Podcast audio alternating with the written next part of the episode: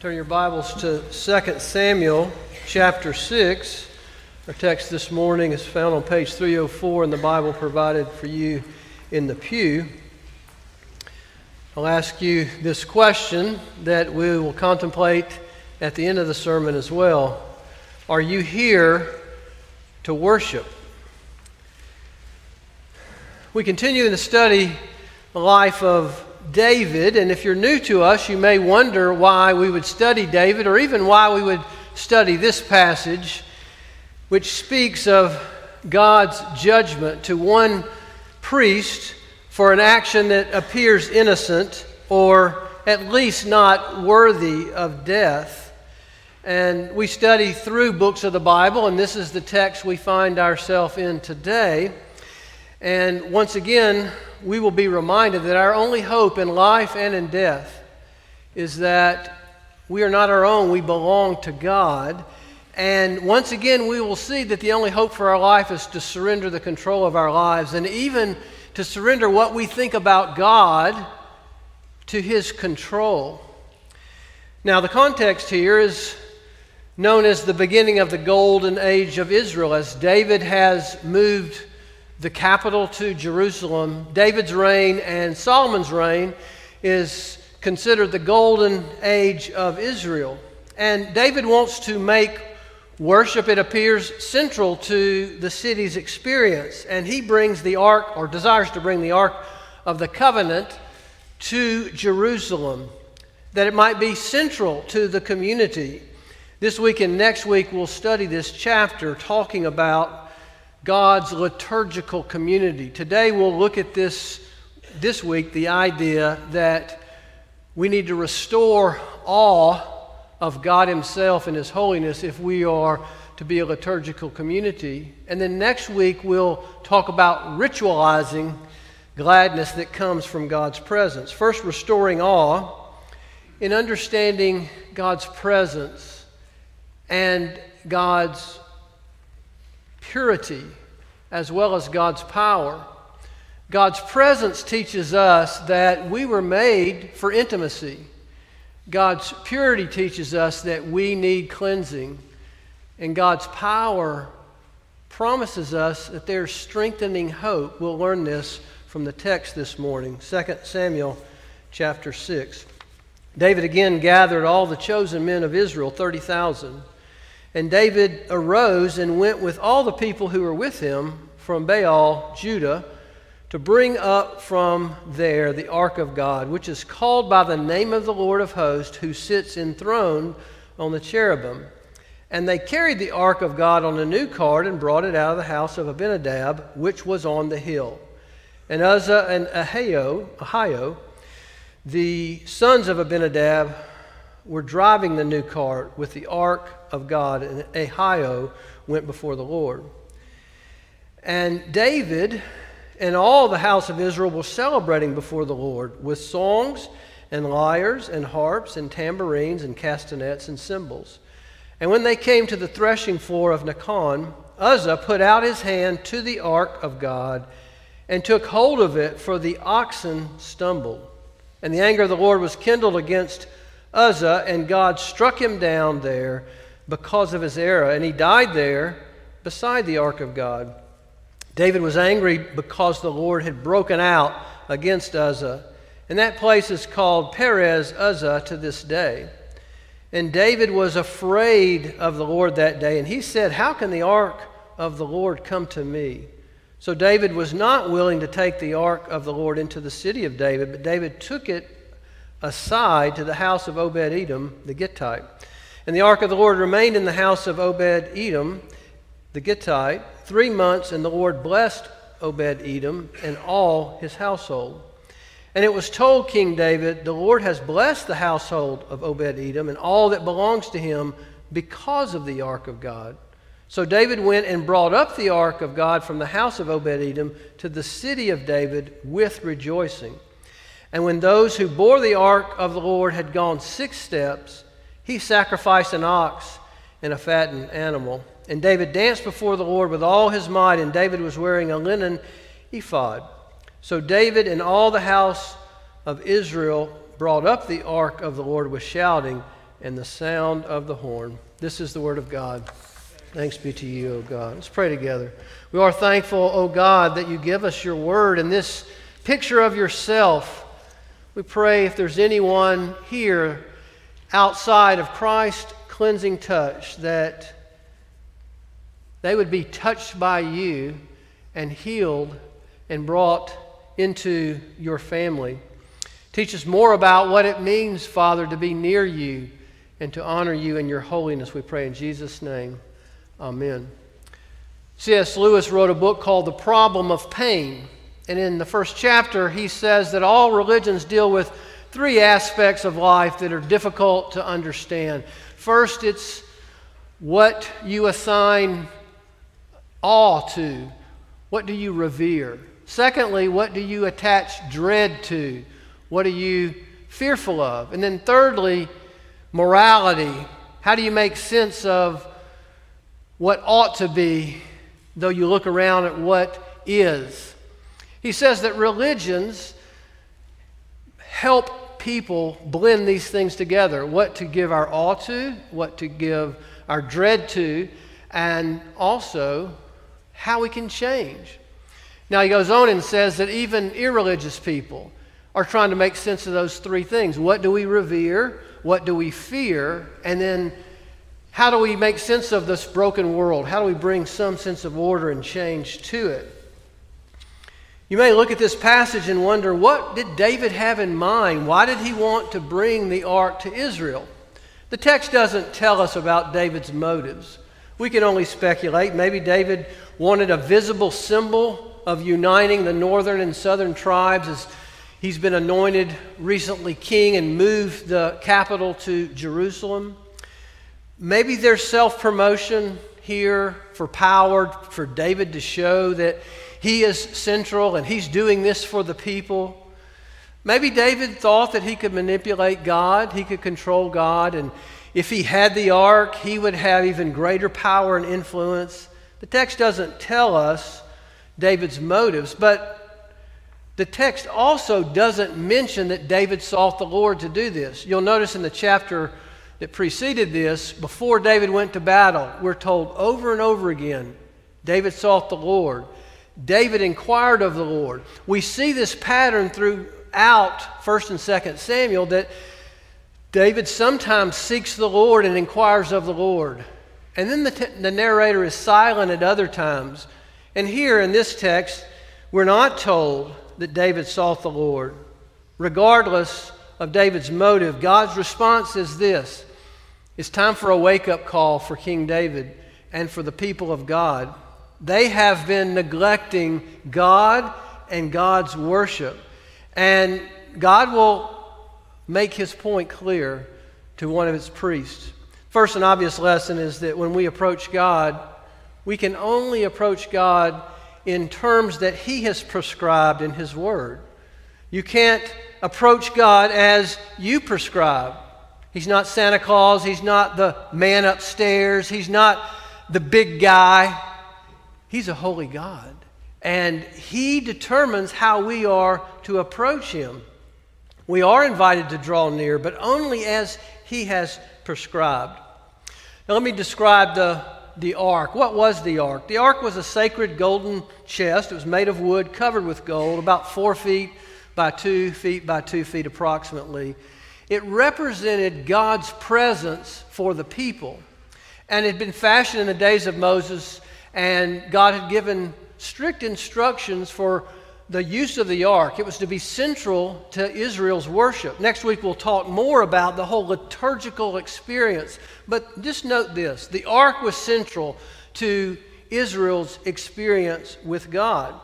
Inside the ark was the Ten Commandments that God had given Moses on Mount Sinai, Aaron's bud, Aaron's rod, which had uh, budded, and also manna from the wilderness. So it represented God's uh, p- uh, presence, it represented God's purity, but it also represented God's power. Now, where had the ark been? In 1 Samuel 4 through 6, we're told that the leaders of the military decided to take the ark up against the Philistines. And not only did Israel fail, but the Philistines captured the ark. And the Philistines thought that they now have the power, the secret power of Israel in their, in their keeping. And they put it in several places, but everywhere that that ark went, it only brought uh, judgment and plagues on the Philistines, so much so that eventually they put it on a wooden cart pulled by oxen and just sent it back to Israel. It's kind of comical if you read 1 Samuel 4 through 6. They think that they have found the secret, and it's comical because God begins to defeat Israel's enemies, and there's not even one Israelite presence. God's presence is defeating Israel's enemies. So they send it back, but they mishandle the ark, and we read that others open the ark and are killed, and so it's been abandoned, neglected in the house of Abinadab for 20 years. And now David says that we're going to bring the ark up and we're going to make it central to our lives. The problem here is the ark was more dangerous to Israel than it was to the Philistines. Once again, let me remind you the instructions. They were to carry the ark on their shoulders there were rods, rods that uh, went into some golden rings. Four Levites were to carry the ark on their shoulders. They were not to touch it, and they were to cover it, and they were to sacrifice before and after moving the ark. Well, they did none of this. And who knows how many times that they touched it before, but it's very clear they were not following God's instructions. David knew the presence of God. He knew that the Ten Commandments represented the power and the strength of God. And he knew the purity that was needed. On the top of the ark was two cherubim, and this is where sacrifice was offered once a year.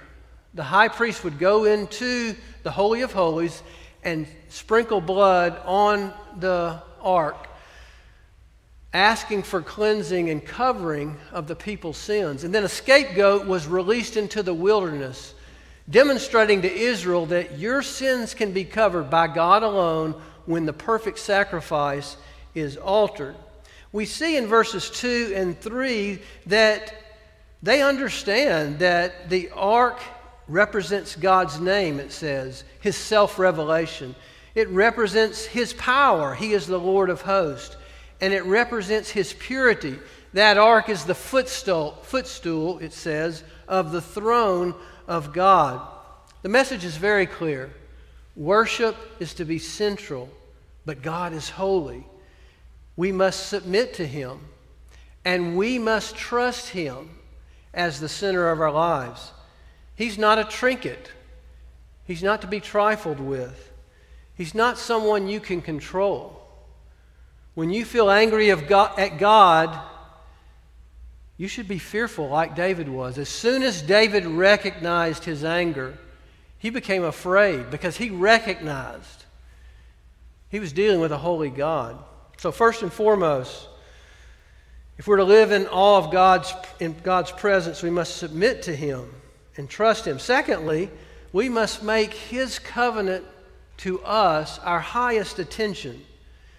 Now, it is true that modern people dismiss the Bible for lots of reasons, but often this story makes it hard for modern people to believe. And some will say, well, I prefer the God of the New Testament. He's the God of love. But here in the Old Testament, He's the God of judgment. I don't want to be around a God that would cause someone to die because they just were doing something that looks innocent here.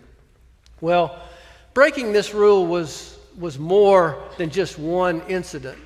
The priest of God had neglected God. They did not understand his holiness. And God had been patient. And God had been long suffering. But his anger had been provoked. The Bible says that, that he is patient and long suffering. But it says that he is not easily provoked to anger. But here, he is provoked to anger. Now, the amazing thing is that All of Israel didn't die. Or they hadn't died already for their neglect of the instructions of God. Or that David didn't die. Or that they didn't die putting the ark on the cart, which is how the Philistines transported God's ark. It's amazing that we don't die. And in the New Testament, as the early church was forming, we're told in Acts 4 that they early church kept sensing God's awe, amazing things that God was doing. Ananias and Sapphira saw that people were selling their own property and giving it the proceeds to the apostles to distribute to the poor, to advance the mission, to spread the gospel. And it says that Ananias and Sapphira sold a piece of their property and they pretended to give all the proceeds, but they gave but a portion. They lied to the Holy Spirit. And Peter tells them, This is not socialism. When you sold your property, it was still under your control. You weren't obligated to give this. These people are giving out of generosity, but you lied to the Holy Spirit. You pretended to give all, but you gave but a portion. And they dropped dead and they died. And it was all struck to the people. It's a wonder we don't die because the chasm between God's holiness and our sinfulness is so massive. And God is committed to his church being holy. We're told that judgment starts with the household of God. What's the role of judgment in the life of a believer? If we've been cleansed from sin by what Jesus has done, what's the role of judgment? Well, the role of judgment, Hebrews 12 says, is to discipline us, to chastise us. At times we need wake up calls. God's mercy doesn't destroy us, but it di- does tell us that we're playing with fire. And we need wake up calls because we are prone to wander, because we do touch that which is defiled. It is interesting that Uzzah thought that the dirt on the ground would defile the ark, and God said, The dirt in your heart defiles me. Isn't it amazing, Christian, that God does cleanse, that God forgives? That's what Jesus did when he marched into Jerusalem. And he went into the temple and cleansed the temple. And then Jesus went to the cross. We're told that when Jesus died, the temple veil, the curtain, over 300 feet high, was torn from top to bottom, 60 feet wide. It was torn from top to bottom because the only thing that could bring you into the presence of God is His touch. His touch through the cross comes down and touches defiled people, and we can be in His presence. We can know intimacy. We can be cleansed. We can be forgiven. And we can find strength, the manna from heaven. His very obedience can become our strength. But He's very clear do not treat this gift with neglect. Don't even touch it. Don't try to add to it. Don't put it off and neglect it. Recognize that He has touched your heart and He wants to change your heart and He's invited you to draw near. That's why I ask you are you here to worship? It is to grow in our awe of God. J.I. Packer talks about this in his book, Knowing God. He has a chapter called The Goodness and Severity of God. And he says that we must always think of God in terms of both his severity and his generosity, or we do not understand the holy God that has invited us near. Severity denotes a decisive withdrawal of his goodness to those who spurn him. Generosity offers forgiveness and restoration, but it is costly. It's wrong to think that salvation is free. Salvation is a gift, but it is costly. It cost the death of Jesus Christ, and God's severity fell on him. That makes our hearts tender. We recognize we do not deserve his love. Forgiveness and mercy that falls on us makes us glad. And we draw near to him as David does in the text here. He says, Who am I to have the ark of God come to me? We recognize we are undeserving. But then when David hears that the ark was blessing Obed Edom, then David realizes the covenant promise. You see, the covenant of grace is the promise of blessing, what God will do for you. There's two covenants in the Bible, actually, seven or many covenants of the second covenant. We'll look at the covenant that God makes David in chapter 7 when we get to it in two weeks. But there's the covenant of works, which is God's covenant that He made with man. Man broke that covenant. The covenant of grace is the covenant God made to Abraham, and all the other covenants grow out of that covenant, which is that God will keep the terms of the covenant Himself, and that God will cut Himself apart and take on the terms of the blessing and the curses of the covenant so that we might know Him. So, what Packer is saying is that we need to see God as holy, and only through Jesus and His touch are we forgiven. David understood this. Later in Psalm 24, he writes, Who can ascend the holy hill of the Lord and stand in this holy place? He who has clean hands and a pure heart, and who has not lifted up his soul to an idol. It changes what we touch, it changes what we want. It makes us long for holiness. We want to be near to Him. We long for cleansing. We look to Him for strength. Now, talking about being angry with God often brings up a reality that some people have walked through something in their life so hurtful, so harmful, so confusing that they say, I don't think I can trust God anymore. I whether they admit that they're angry at the Lord or not, they say, I'm not sure I can draw near or I want Him near. I think that's normal. I'll tell you that you'll get to a place in your life, all of us, when we will feel that God is not safe or that God is not faithful to His promises. This text and all texts point us to the fulfillment of the ark. I mentioned that the fulfillment of the ark, all that has been com- completed and accomplished in what Jesus Christ has done for us. The Westminster Confession says that Jesus fulfills the office of king and prophet and priest. And Jesus fulfilled all that God expected. As a king, Jesus brings God's presence to us. As a prophet, Jesus brings God's word, the commandments, to us. And as a priest, Jesus brings the cleansing and the strength that we need to us. But we are to live awestruck. And I'll remind you that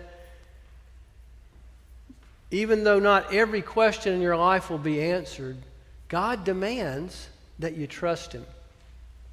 Now, in the Bible, the person that I think we would say, other than Jesus, is documented that suffered the most would be Job.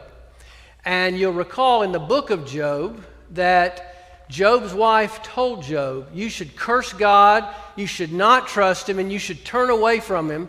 You've either deserved this or God has abandoned you.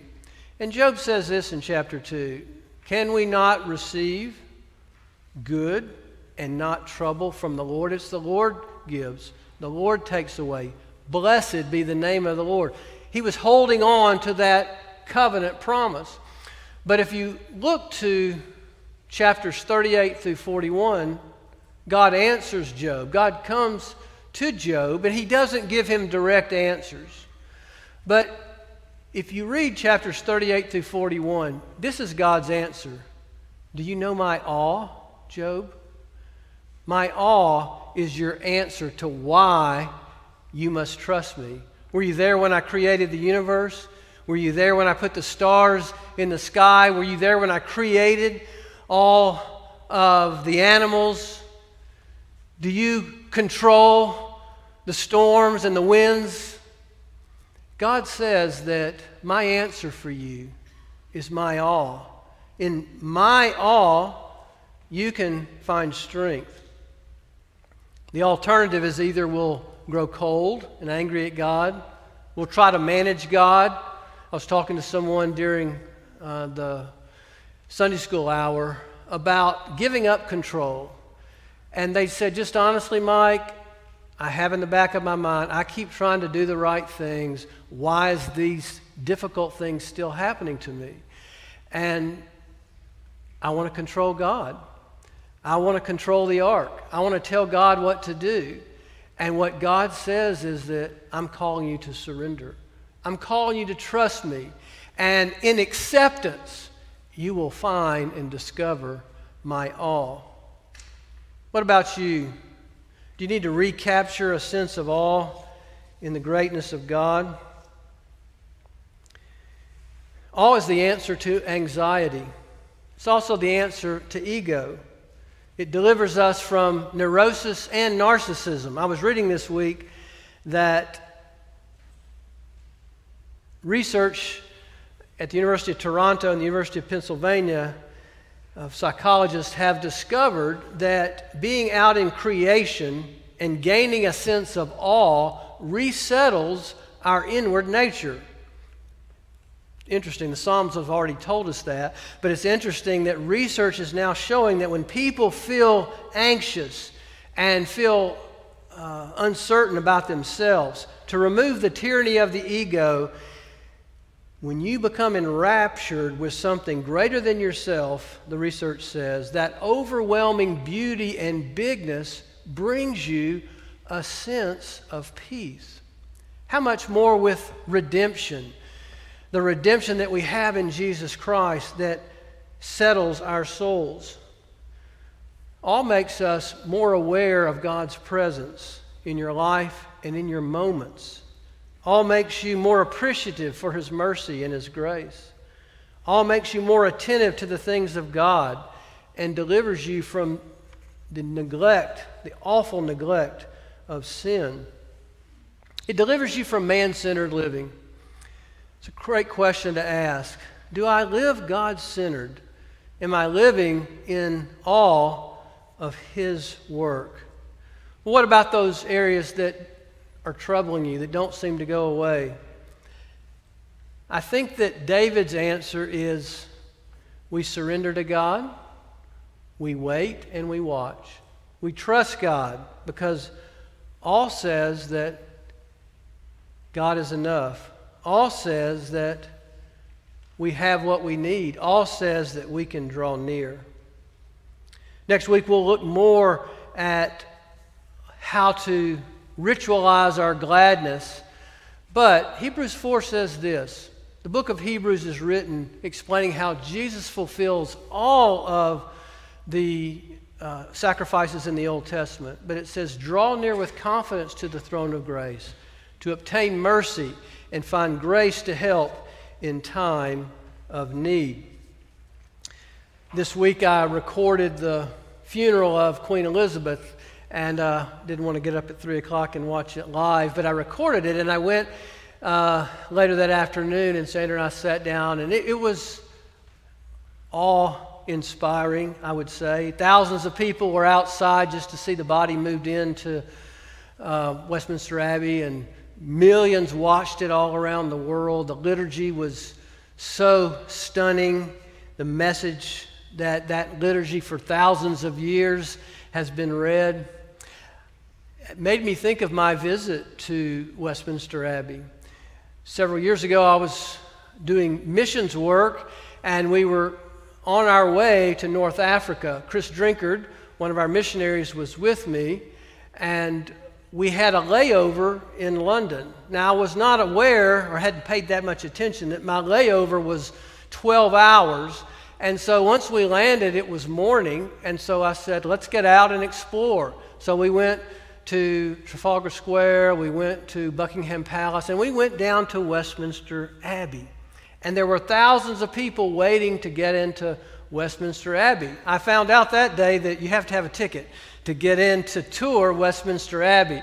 And the person selling the tickets laughed at me and said, It's months in advance in order to reserve one of these tickets.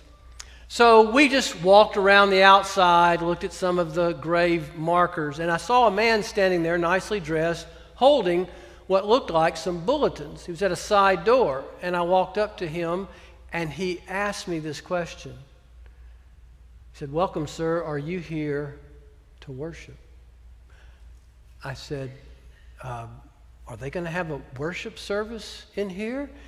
And he looked at me and said, Yes, every morning and evening for a thousand years, we've had a worship service in the Abbey. It's a parish, this is a, a parish service. I said, Of course, I'm here to worship. He handed me the bulletin. We walked right in. I sat down right where the king was seated. There was about 10 people there. There was a full boys' choir and full instrumentation. And I want you to know, I believe that I felt like I was in the Holy of Holies. When we came to the part of confession of sin, I got down on my knees on that floor. We were the only two that were kneeling. And we worshiped. It was awesome. It was awe inspiring. It's really sad and silly how we use that word today. Everything is awesome little memes of cats and children are awesome. Or, right? Are we, we think that's so cute. All belongs to God and God alone. All is what He deserves. Our salvation should cause us, no matter what we face, to be full of gladness because we touched what was untouchable. We touched His holiness because His holiness touched us in the person of Jesus Christ. I'll ask you again are you here to worship? Let's pray together. Father, we're humbled that you would say, Draw near with confidence to the throne of grace to find mercy and help in time of need. Lord, if there's someone here that doesn't know this cleansing, this intimacy, this strength, may today be the day of salvation. And all that do know, Lord, we confess we have neglected the greatest gift, the gift of your Son, the nearness of the Holy Spirit. Fill our minds and our hearts with awe and worship. And Lord, make us into people who proclaim your greatness. We pray in Jesus' name. Amen.